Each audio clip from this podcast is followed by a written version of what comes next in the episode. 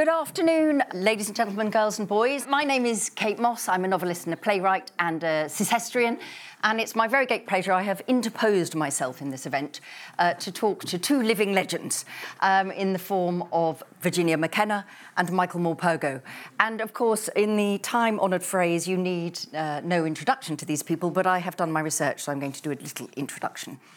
I know, not, not a long one. No, no you look terrified. No, I'm no, not. No. no I'm, I'm, eager. eager, eager to know what's come up. What is what I've done? I can't what remember. You've done. Well, you are a BAFTA award-winning and an Olivier award-winning actress you see, as you know. Um, a wonderful actress, uh, author, and wildlife campaigner. And many of you will know some of the great films and stage productions that Virginia was in, not least of all Born Free, A Town Like Alice, Carve Her Name with Pride, and Ring of Bright Water. Um, but of course, we're here partly today to celebrate not only theatre going, uh, but the importance of stories about animals that also respect the animals and their habitats.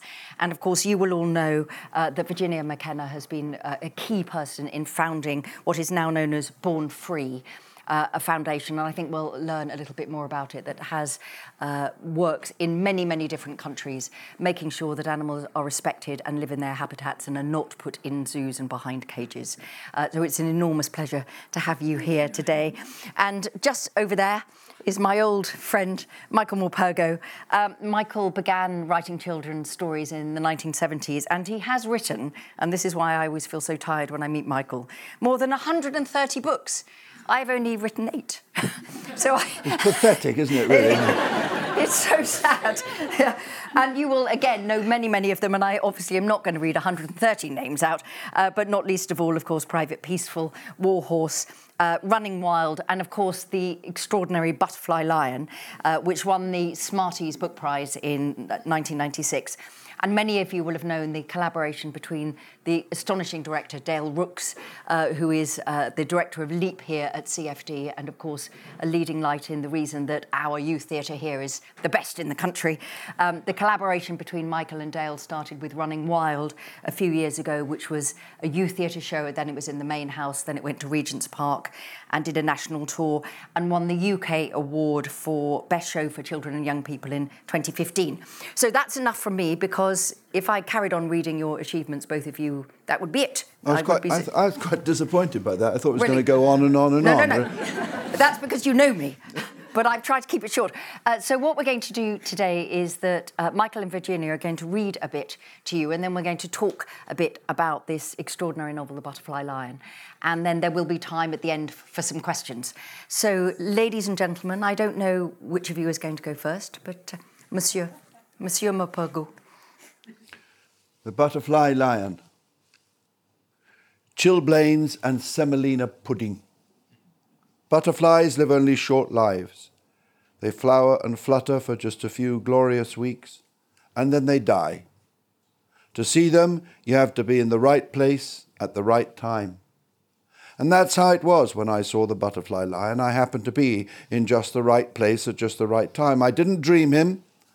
I didn't dream any of it. I saw him blue and shimmering in the sun one afternoon in June when I was young.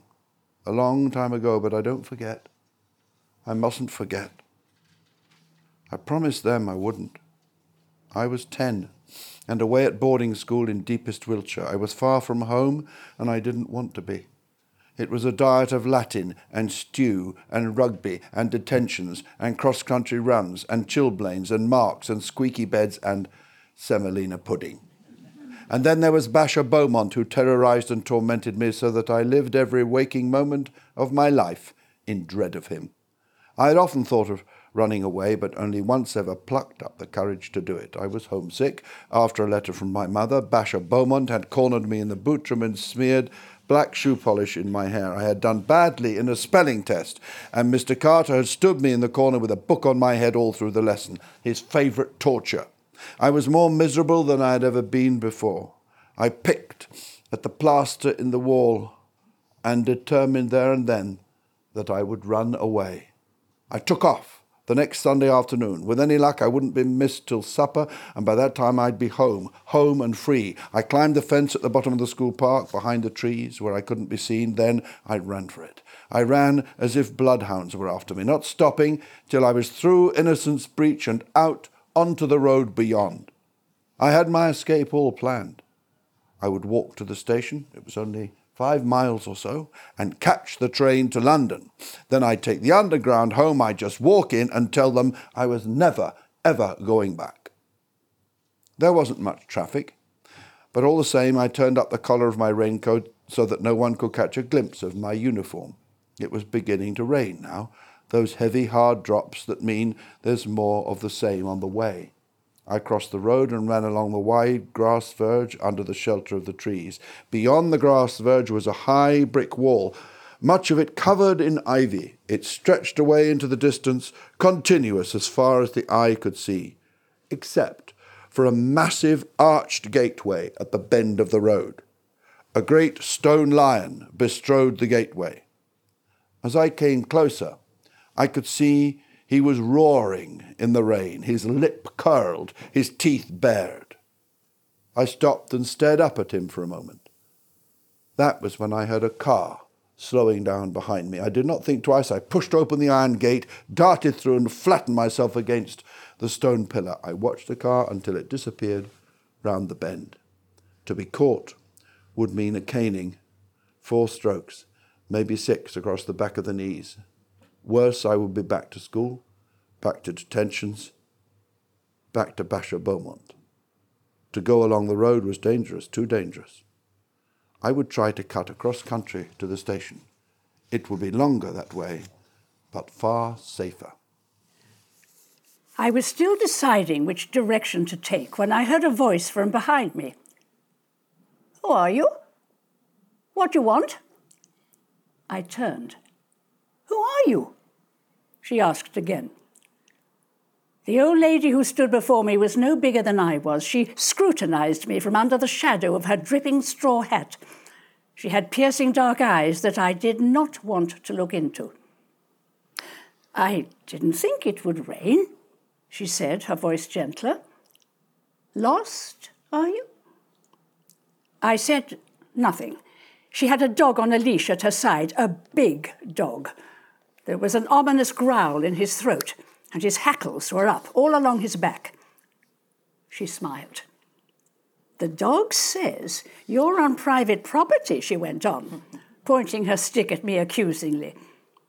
She edged aside my raincoat with the end of her stick. Ah, ran away from school, did you? Well, if it's anything like it used to be, I can't say I blame you. Well, we just can't stand here in the rain, can we? You better come inside. We'll give him some tea, shall we, Jack? Oh, don't you worry about Jack. He's all bark and no bite. Looking at Jack, I found that hard to believe. I don't know why, but I never for one moment thought of running off. I often wondered later why I went with her so readily. I think it was because she expected me to, willed me to, somehow. I followed the old lady and her dog up to the house, which was huge, as huge as my school. It looked as if it had grown out of the ground. There was hardly a brick or a stone or a tile to be seen. The entire building was smothered in red creeper, and there were a dozen ivy clad chimneys sprouting skywards from the roof. We sat down, close to the stove, in a vast vaulted kitchen. Oh, the kitchen's always the warmest place, she said, opening the oven door. We'll have you dry in no time. Scones? She went on, bending down with some difficulty and reaching inside. I always have scones on a Sunday and tea to wash it down, okay with you? She went on chatting away as she busied herself with the kettle and the teapot. The dog eyed me all the while from his basket, unblinking. I was just thinking, she said. You'd be the first young man I've had inside this house since Bertie. She was silent for a while. The smell of the scones wafted through the kitchen. I had three before I even touched my tea. They were sweet and crumbly and succulent with melting butter. She talked on merrily again to me, to the dog. I wasn't sure which. I wasn't really listening. I was looking out of the window behind her. The sun was bursting through the clouds and lighting the hillside. A perfect rainbow arched through the sky, but miraculous though it was, it wasn't the rainbow that fascinated me. Somehow the clouds were casting a strange shadow over the hillside. A shadow the shape of a lion, roaring, like the one over the archway. Mm, someone's come out, said the old lady, offering me another scone. I took it eagerly. Always does, you know. It may be difficult to remember sometimes, but there's always sun behind the clouds. And the clouds do go in the end, honestly. She watched me eat, a smile on her face that warmed me to the bone. Don't think I want you to go, because I don't. Nice to see a boy eat so well, nice to have the company, but all the same, I better get you back to school after you've had your tea, hadn't I? You'll only be in trouble otherwise. Mustn't run off, you know. You've got to stick it out. See things through. Do what's got to be done, no matter what. She was looking out of the window as she spoke. Ah, my Bertie taught me that, bless him. Or maybe I taught him, I can't remember now. She went on talking and talking, but my mind was elsewhere again. The lion on the hillside was still there. But now he was blue and shimmering in the sunlight. It was as if he was breathing, as if he were alive. It wasn't a shadow anymore. No shadow is blue. No, you're not seeing things, the old lady whispered. It's not magic. He's real enough. He's our lion, Bertie's and mine. He's our butterfly lion. What do you mean? I asked. She looked at me long and hard. I'll tell you, if you like, she said. Would you like to know? Would you really like to know? I nodded. Have another scone first and another cup of tea. Then I'll take you to Africa, where our land came from, where my Bertie came from, too. Bit of a story I can tell you. Have you ever been to Africa? No, I replied. Well, you're going, she said. We're both going. Suddenly, I wasn't hungry anymore. All I wanted now was to hear her story. She sat back in her chair, gazing out of the window. She told it slowly, thinking before each sentence, and all the while she never took her eyes off the butterfly lion. And neither did I.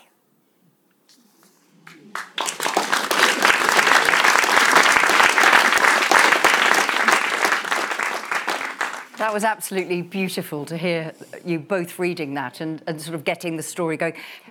Michael, one of the things that's so wonderful about this novel is it's you. You know, you are the boy at the beginning.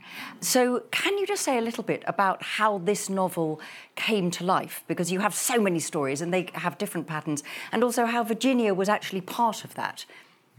Um, yes, I can. It's one of those wonderful sort of happening after happening after happening, which made the happening of the, uh, of the book. In the first instance, I went to a book festival in Hay, um, and I was, it was very boring book festivals.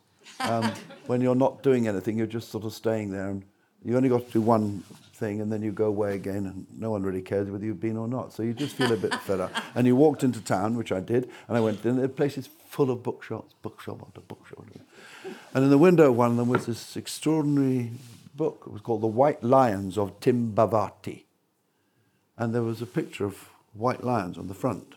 So I thought that's interesting because I didn't know there were such things as white lions. So I walked in and I said, um, can I take the book out the window and look? And I opened it up, and it was just full of these amazing, amazing photographs of white lions.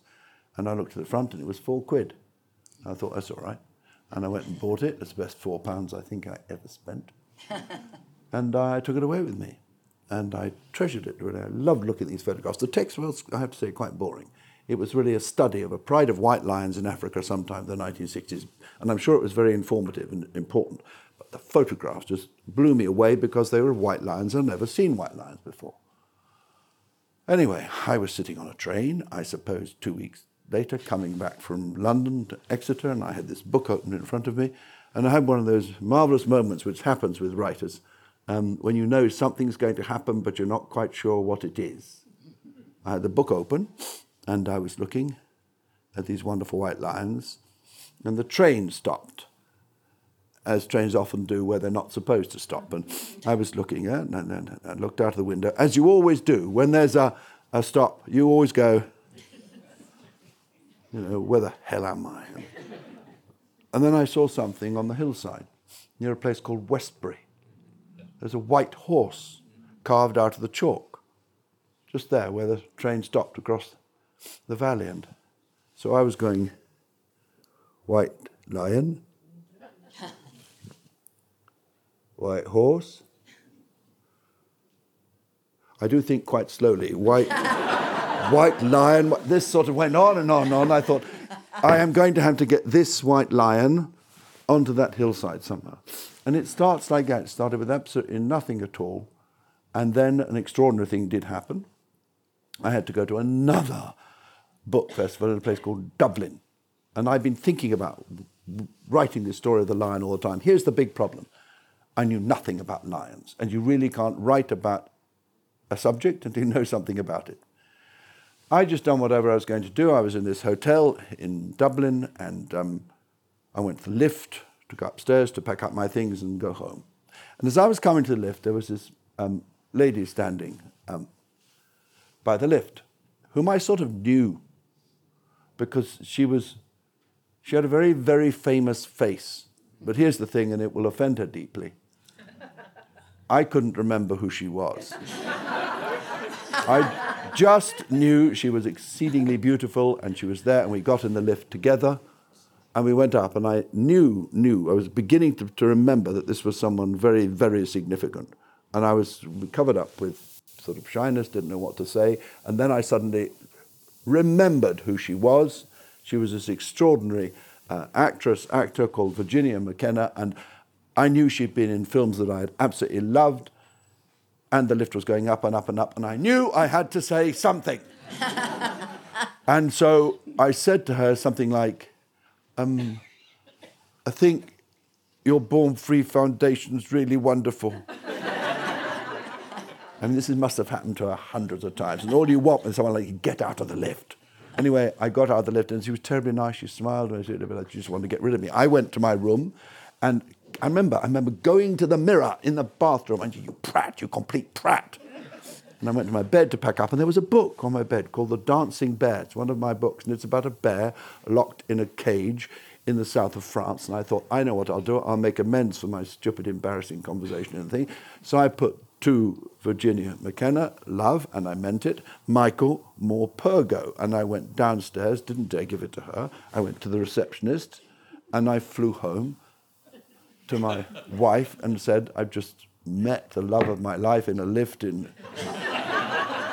in Dublin, and she's kind of all right about these things. But anyway, um, I thought that would be an end of it. And a week later, I get a letter. And this letter from Virginia was very beautiful, lovely letter about how she'd read the book and The Dancing Bear, and she liked it, and sort of suggesting that if there was anything she could help me on with a book about lions, that maybe we could be in touch. So, what I then had was someone who knew lions probably better than almost anyone else in the world. Um, and it was a real boost to the whole project going forward. Anyway, that was the beginning. I could go on for hours, but I won't, but that's it. Virginia, do you remember when the lift doors open, this stumbling gentleman coming into the lift? I mean, you. I don't remember him being stumbling. No. He was charming. Super confident. Yes, absolutely. And I think he just said, Are you you? And I said, Yes.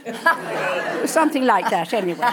And um, we chatted and we smiled, and then I got out. And then, of course, there's, that's similar, isn't it, to your bit? Very much, yeah.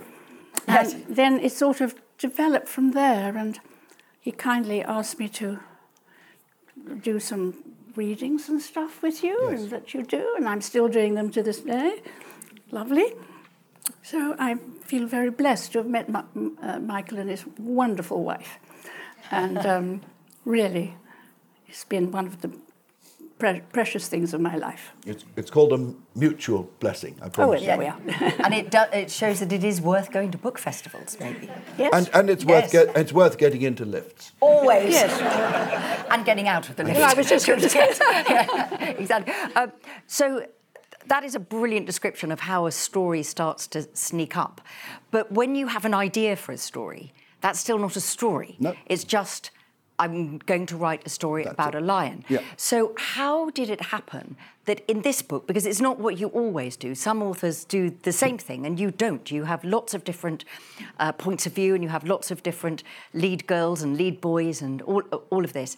So how was it that you realised that it was you, Michael Morpurgo, in this school with the semolina pudding rather than another child? Well, you'll get this um, just like that. When, when you're telling a story that happened in the past, um, whether you're writing it for younger people or older people, you really can't start the story once upon a time. Yes. it sort of doesn't work anymore. People like this just despise you if you start stories like that.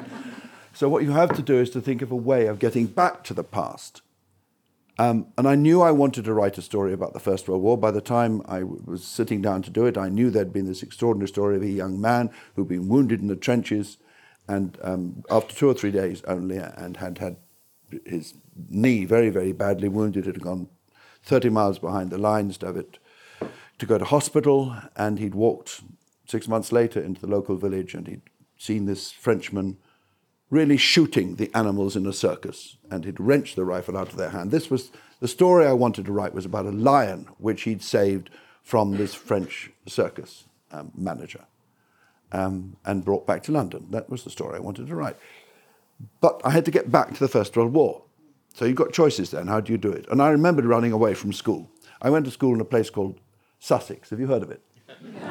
Best county, Michael. Uh, well, this part of the county was, how shall I say, slightly unfortunate. Um, it was a lovely place. It looked rather like Hogwarts, actually. Um, in fact, I could have written that book. Why didn't I write that book instead? anyway, there was this school which I went to, um, which was in a place called Ashurst Wood near Forest Row. Um, and I ran away from there because I was, um, I- most of us didn't like to be there because we were very young and we, the food was horrible, the teachers were horrible, and we just wanted our mums, basically. That's what it was. And I got a letter from her one day from my mum and it made me very homesick. And so I, I did this thing actually, it was lo- lovely, and some of you might recognize it. it. In those days, you all sat at tables in a, in a sort of wooden panel dining room, and um, you could only go out of the dining room um, if you wanted to go to the toilet. But you could never say the word toilet, it wasn't allowed. So you had to put up your hand. I promise this is awful. I'm going to say this. I know it's a genteel place, Sussex, but I'm going to say this anyway. Um, you had to, this is true, you had to declare before you wanted to go to the loo which kind of. This was because if it was a short time, they expected you back quick. If it was the other one, you had a bit more leeway. I was going to run away. I wanted leeway. So, and this is what you had to say. If you wanted to say this kind of language, I put out, please, sir, please, sir, and this is what you had to say. Please, sir, can I go down successful? Now, think about that. Can I go down successful? So I said, please, can I go down? Yes, small per, go, go. No, no Christian names, go. So I went out the dining room, turned right instead of left, went down the corridor, through the front door. It was pouring with rain, and I started running. Here's the problem. It was in Sussex, and I lived in Essex. So it was over 100 miles away, and I'm seven years old, and I'm going like a train down the road. And this woman comes, I don't know, an hour later, half an hour later, I really don't remember, picked me up. I was crying by this time, soaking wet. And I got in her car, and she took me to her house in Ashurst Wood. I have no idea who she was. But she took off my wet jacket, and she took off my wet shoes, and she gave me a sticky bun, and she gave me some hot tea. I thought she was wonderful. And there was a picture on the mantelpiece, which I never forgotten, of her late husband, as she talked about him, who had been killed at a place called Passchendaele, which I'd never heard of but remembered afterwards in the First World War. So that came back, and I thought, hang on, I'm going to be this child running away, and then she can tell me the story of the lion and all the rest Yes. of it. So That's all it was. It was just a way of getting back in time. Back in the past. And of course, that story of yours was waiting for the right book to be in. I, sup- I suppose so. You've got to have, I think you've got to have experiences which are not necessarily always comfortable. Um, if you're a writer or an actor, actually, it does us all good. We have to put up with things, and and there's loss, and there's pain, and there's grieving, and we all deal with these things, particularly when they're young. I think a lot of people think children can avoid that sort of thing. They can't. They have grandparents and grand, they have cats that die and dogs that die. They know about grieving. They know about loss, and they recognise it um, and they remember it. Those things you do remember, and they certainly stayed in my mind. Yeah. I mean, one of the things I know, Virginia, you were watching last night as well, that of course we don't want to spoil anything for people who haven't yet seen it, but I don't think it would be, give too much away to say that there is a lion in this book. Um, so, one of the things that I thought was so extraordinary about Anna Ledwich's quite brilliant adaptation, I thought, was the way that actually there are very few animals. There's just the lion.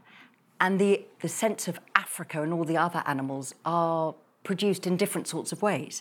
So when you are advised or you were talking to Michael about the behaviour of a lion and those conversations that you have, do you say things like a lion would never come closer than this or they would always lie down in that way? What, what kind of detail did you give Michael when you were starting to talk about these things in the first place? Well, I don't think I told you anything, did I? Yes. We prepared this earlier. It's all prepared. It's all scripted.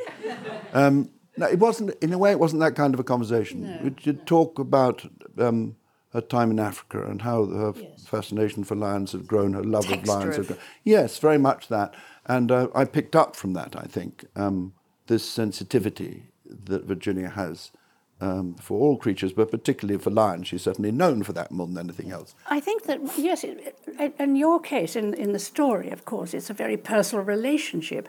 And my p- particular understanding of the beast, wonderful beast, which is a lion, was really founded on the handful of lions that we worked closely with when we made the film in 1964, so long ago. But I've never forgotten it because, of course, it was one of the most important experiences of our life. And um, one thinks lions in a basket. It's not like that at all. Every lion, like everyone in this room, is totally different. We all have a beating heart and a brain. Um, some work better than others. But actually, lions are all completely different. They're individuals, as we are. And you know, when we learn about them in school or we take them to the zoo or the circus, it's lions and elephants and giraffe, blah, blah, all in a bundle. It's not like that. One elephant or lion in captivity might handle it a bit better than that one. They're not all the same. And so this is why I am so, and everyone at Born Free is totally opposed to the captivity of wild creatures, not just lions, but captivity, it's prison. It's not allowing any animal to be who that animal truly is and express itself in nature.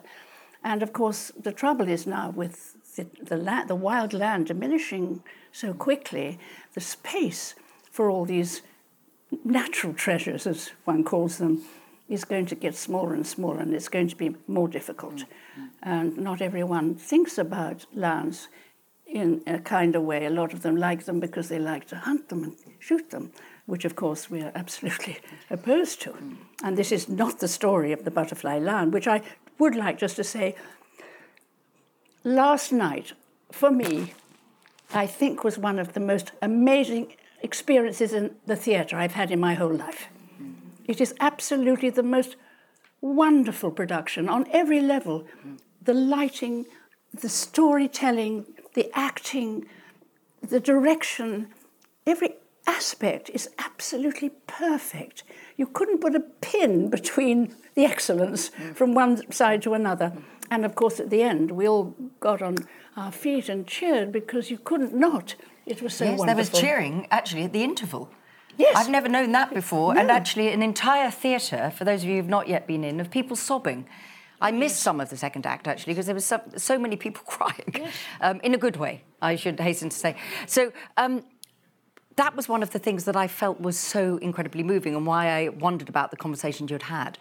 That the character of the lion mm. and you know the, the the young cub and then the lion, he's the star of the show. You know, he feels like a character that no other lion could be that lion. And that, of course, Michael, is something you do so beautifully in your books. The idea that one child growing to be an adult and one cub or infant animal growing, they will, if they formed a bond, they will know each other. Mm. So when you were doing that story, did you have this real sense that it would be for the lion at least, sort of cradle to grave, that sort of sense of meeting when they were both young and then their stories going apart and then coming back together? Did you know that that was going to be how you were going to tell the First World War story? No, I, I never really know how the thing is going to end, and I think it's probably better that way because if you know it, you're you're bound somehow to give the game away. And the great thing for a reader is to find to find out how this relationship is going to develop, and therefore, if it can develop organically without you interfering with it, that seemed to me to be very important. And the boy, the, the interesting thing is that it is boy and lion, and each of them are individuals. I mean, that's what's interesting, what Virginia has just said. And we know the boy's story. We don't actually know the lion's story except that it was a cub that had lost a mother. But it wasn't just a cub, it was this particular lion cub, which grew into that particular lion. And the relationship between these two sentient creatures of different intelligences, but intelligent all the same. And, you know, they say that, the, you know, animals don't speak. Well, nonsense. They just, well, they're not very good English, but they do speak. Um, and what was wonderful about the play last night, which I shall have to say I was, there was something I'm quite cross about. Can I say what I think, frankly? The thing is, the play is better than the book. and that really makes me quite cross. You know? I, will, I will talk to Dale about that later, but I just, I just think it was quite, quite, the power of it was quite, quite extraordinary. I mean, I've read The Butterfly Lion a fair bit. I've read it with Virginia on tape. We've been to, I know the story very, very well, and I'm moved by it. But last night I was just in bits. Why was I in bits? Because what you felt was this entire company had grown together to make this story. Yes, it's about Africa, it's about wildlife, but more than anything, it's about relationships, about two sentient creatures who, who find a, a need for each other, you know? And that's sort of what we do in our lives. And and it's a play about storytelling, about Yes. the power of telling a story and telling the truth. Yeah, but that's another thing. It was better, you see, last night. And that's, that's there in the book a bit. But there's this extraordinary thing, which I mean, I find it really weird. I suddenly looked up on the stage, and there was this man in a red jacket. and he was me. So me was talking to me. And it's weird. I, I wouldn't recommend it. It really. But what was wonderful about it is that as he wondered, as he talked, he did talk about, about truth and he talked about understanding, and he talked about memories and the grasp that we, we need our memories, we are our memories, and we all know as we get older that's even more important. And that's what came through last night. There was this man who was a certain age in his absurd jacket. Um, trying to hang on to this extraordinary story which he couldn't quite believe. And I, I, I love doing that. Could I just talk s- or just say a, a brief word about memory? Because one forgets. Uh, one thing we have memories, and we think we never think about animals having memories, but two sad memories um, for us.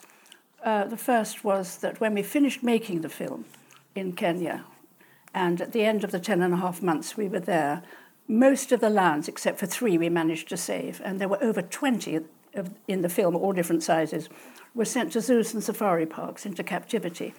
Um, and my husband Bill decided when we finished filming that he wanted to make a documentary film about what happened to these animals that were in the film. And one of the scenes in his film was a visit we made to Whipsnade, where two of the lions, one older one, 17 months, and one smaller one, had been sent. And we hadn't seen them for two and a half years, two years, two and a half years. And um, we went and saw them, and they were, they were in their enclosure. It wasn't a cage, it was an enclosure. And I saw Mara, the bigger one, at the back, and I called her, and she recognized my voice straight away, and she came rushing up.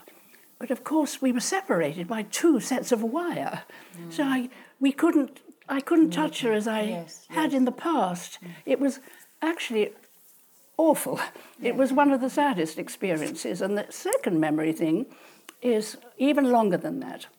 We'd worked in Africa with an elephant this time in 1968, and she'd been captured from the wild as a gift to London Zoo by the government of that time. And she was waiting to come to England. And we were making this film. It was a fictional film about elephants, and we heard about her. And we were allowed to use her in the film. And at the end of the film, six weeks we worked with her. Well, worked with her, we just enjoyed being with her. Um, we asked if we could buy her, and they said we could, but they'd have to capture another because we wanted her to be returned to the wild with right. another group of elephants that were being taught to go free again. They'd have to capture another, and we said we can't do that because that's another little one torn from its family. So we didn't see her for many, many years. And then we had a letter telling us that something awful was going to happen to her. By then, she was completely alone. And as you know, elephants don't normally live alone, particularly females. And we went to see her, and we saw her walking up and down at the back of the enclosure. And we called her, and she stopped. She came, she put her trunk out. Oh. It was awful, actually, because yeah. we knew we had to do something. Unfortunately, we were unsuccessful, and she was uh, put down when she was only 17, and it was her death that started our work. Yes. Yeah. Yes. I mean, we couldn't let it go by.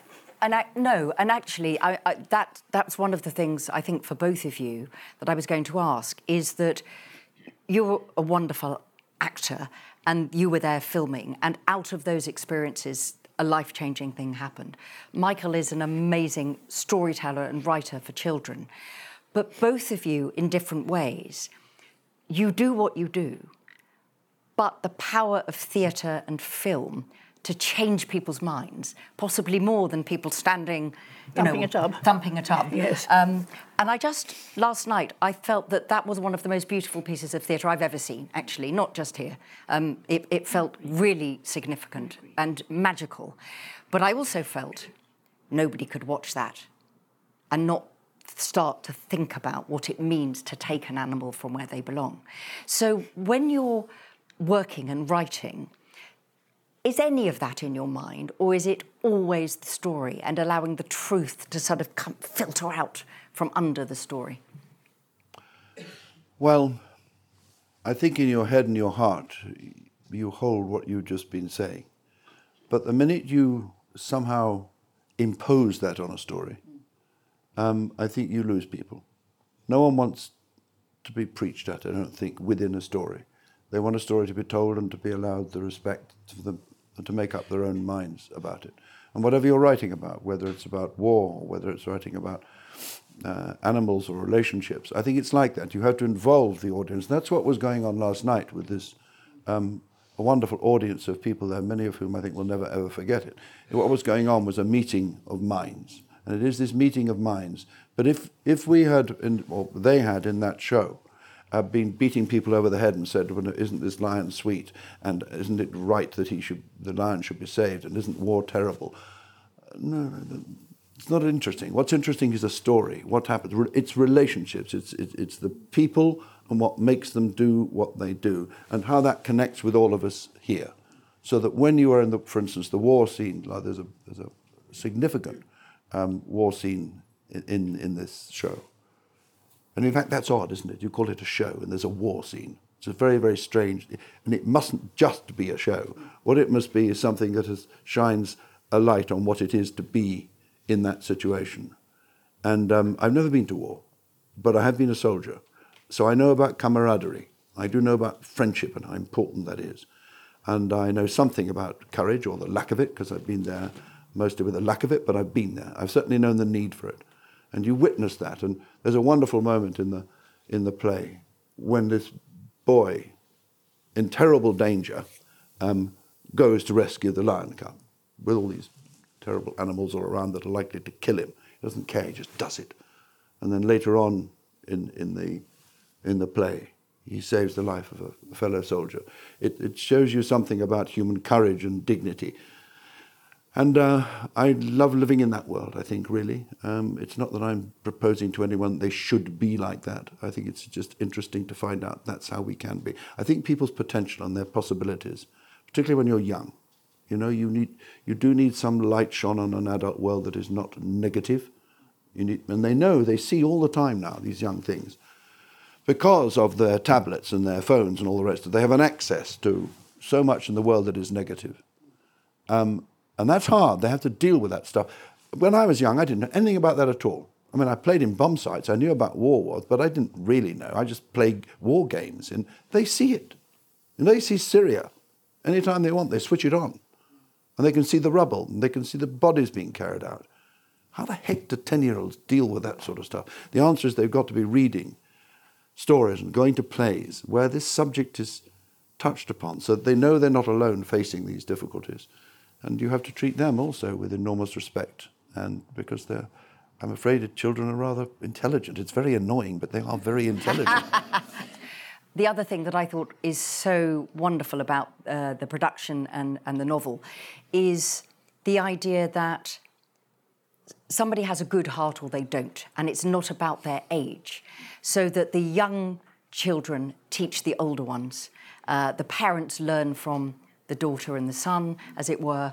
And there are many occasions where the several generations of each character on stage together. And I found that very, very powerful. The idea that we're all in it together. Yeah. And it's what you say and what you do that matters, not where you live and whether you're this tall or that tall and all the rest of it. I absolutely agree. I mean, for me, one of the most wonderful things about Michael's work is that it envelops young children, young people. His stories can reach old and young, but particularly young. And I know personally, I feel that the young are the hope for the future. I mean, there are fantastic teenagers of all all ages out there now talking about climate change, you know, the marches and everything, and speaking publicly, mature for their age because they realize that we live in a very, very challenging time. And it's up to them. We support them as much as we possibly can. We've made a mess of quite a lot of it, haven't we? And I think the children haven't, because they see what needs to be done and what they want to save and protect for their children eventually. I think young people are absolutely wonderful. Well, on that very good note, we need to release Virginia and Michael. Um, but just to say, it's been such a pleasure to talk to you again and to talk to you. Um, but for now, ladies and gentlemen, could you please thank Michael Morpurgo and Virginia McKenna.